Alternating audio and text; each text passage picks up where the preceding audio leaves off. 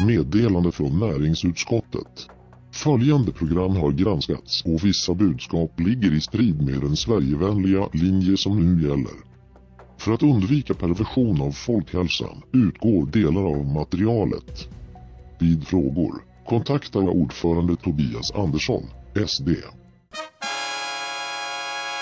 Idag har vi ett specialavsnitt framför oss. Det är nämligen dags att lyssna på de bidrag som har kommit in till fanzinet Drop the Bombs Diss Limerick-tävling.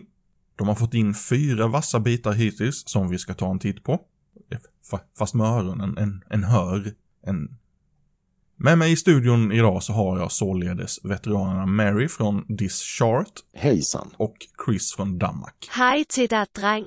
Vi drar igång med låt nummer ett. Det här innehållet har avlägsnats i enlighet med paragraf 2 i Svenskhetsbalken. Så vad säger ni? Vi öppnar starkt. En dänga som minner om 90-talets experimentlusta.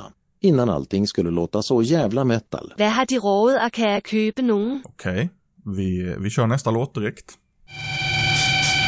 Det här innehållet har sanerats i enlighet med paragraf 4b, del 2, i kapitlet åsiktshygien. Otroligt, jag har aldrig hört så välspelat ett debit. Jag håller med. Och nu har vi alltså äntligen hittat något som rimmar på mjölk. Kul! Eller hur? Jag tycker verkligen Det rimmar faktiskt slett inte på mjölk. Nej, men skit i det då. Låt nummer tre.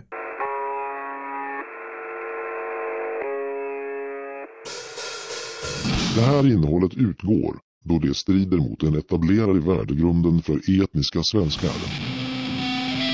Det här är det starkaste bidraget hittills, om ni frågar mig. Men det gjorde vi inte, så håll käft din törra svenske fan. Men ja, här finns potential. Räcker det hela vägen fram?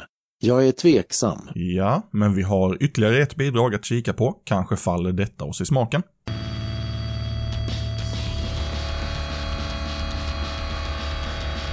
Det här innehållet har stoppats för att motverka moraliskt förfall.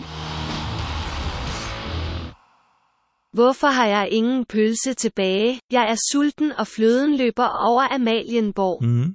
Du har fått för mycket Tuborg. Vi får höra vad Mary har att säga istället. Jag tycker korv är en överskattad matform. Angående bidrag nummer fyra. Jag hade önskat en bättre bas. Det är som att basisten Liveget bara härmar gitarren rakt igenom. Men texten var pärla. Jag håller med. Bidrag 4 hade helt klart starkast text. Vi inväntar fler bidrag innan den slutgiltiga domen faller och kom ihåg att den vi korar som vinnare kommer alltså få en ovanlig diskontotestpress. Tack för att du har lyssnat.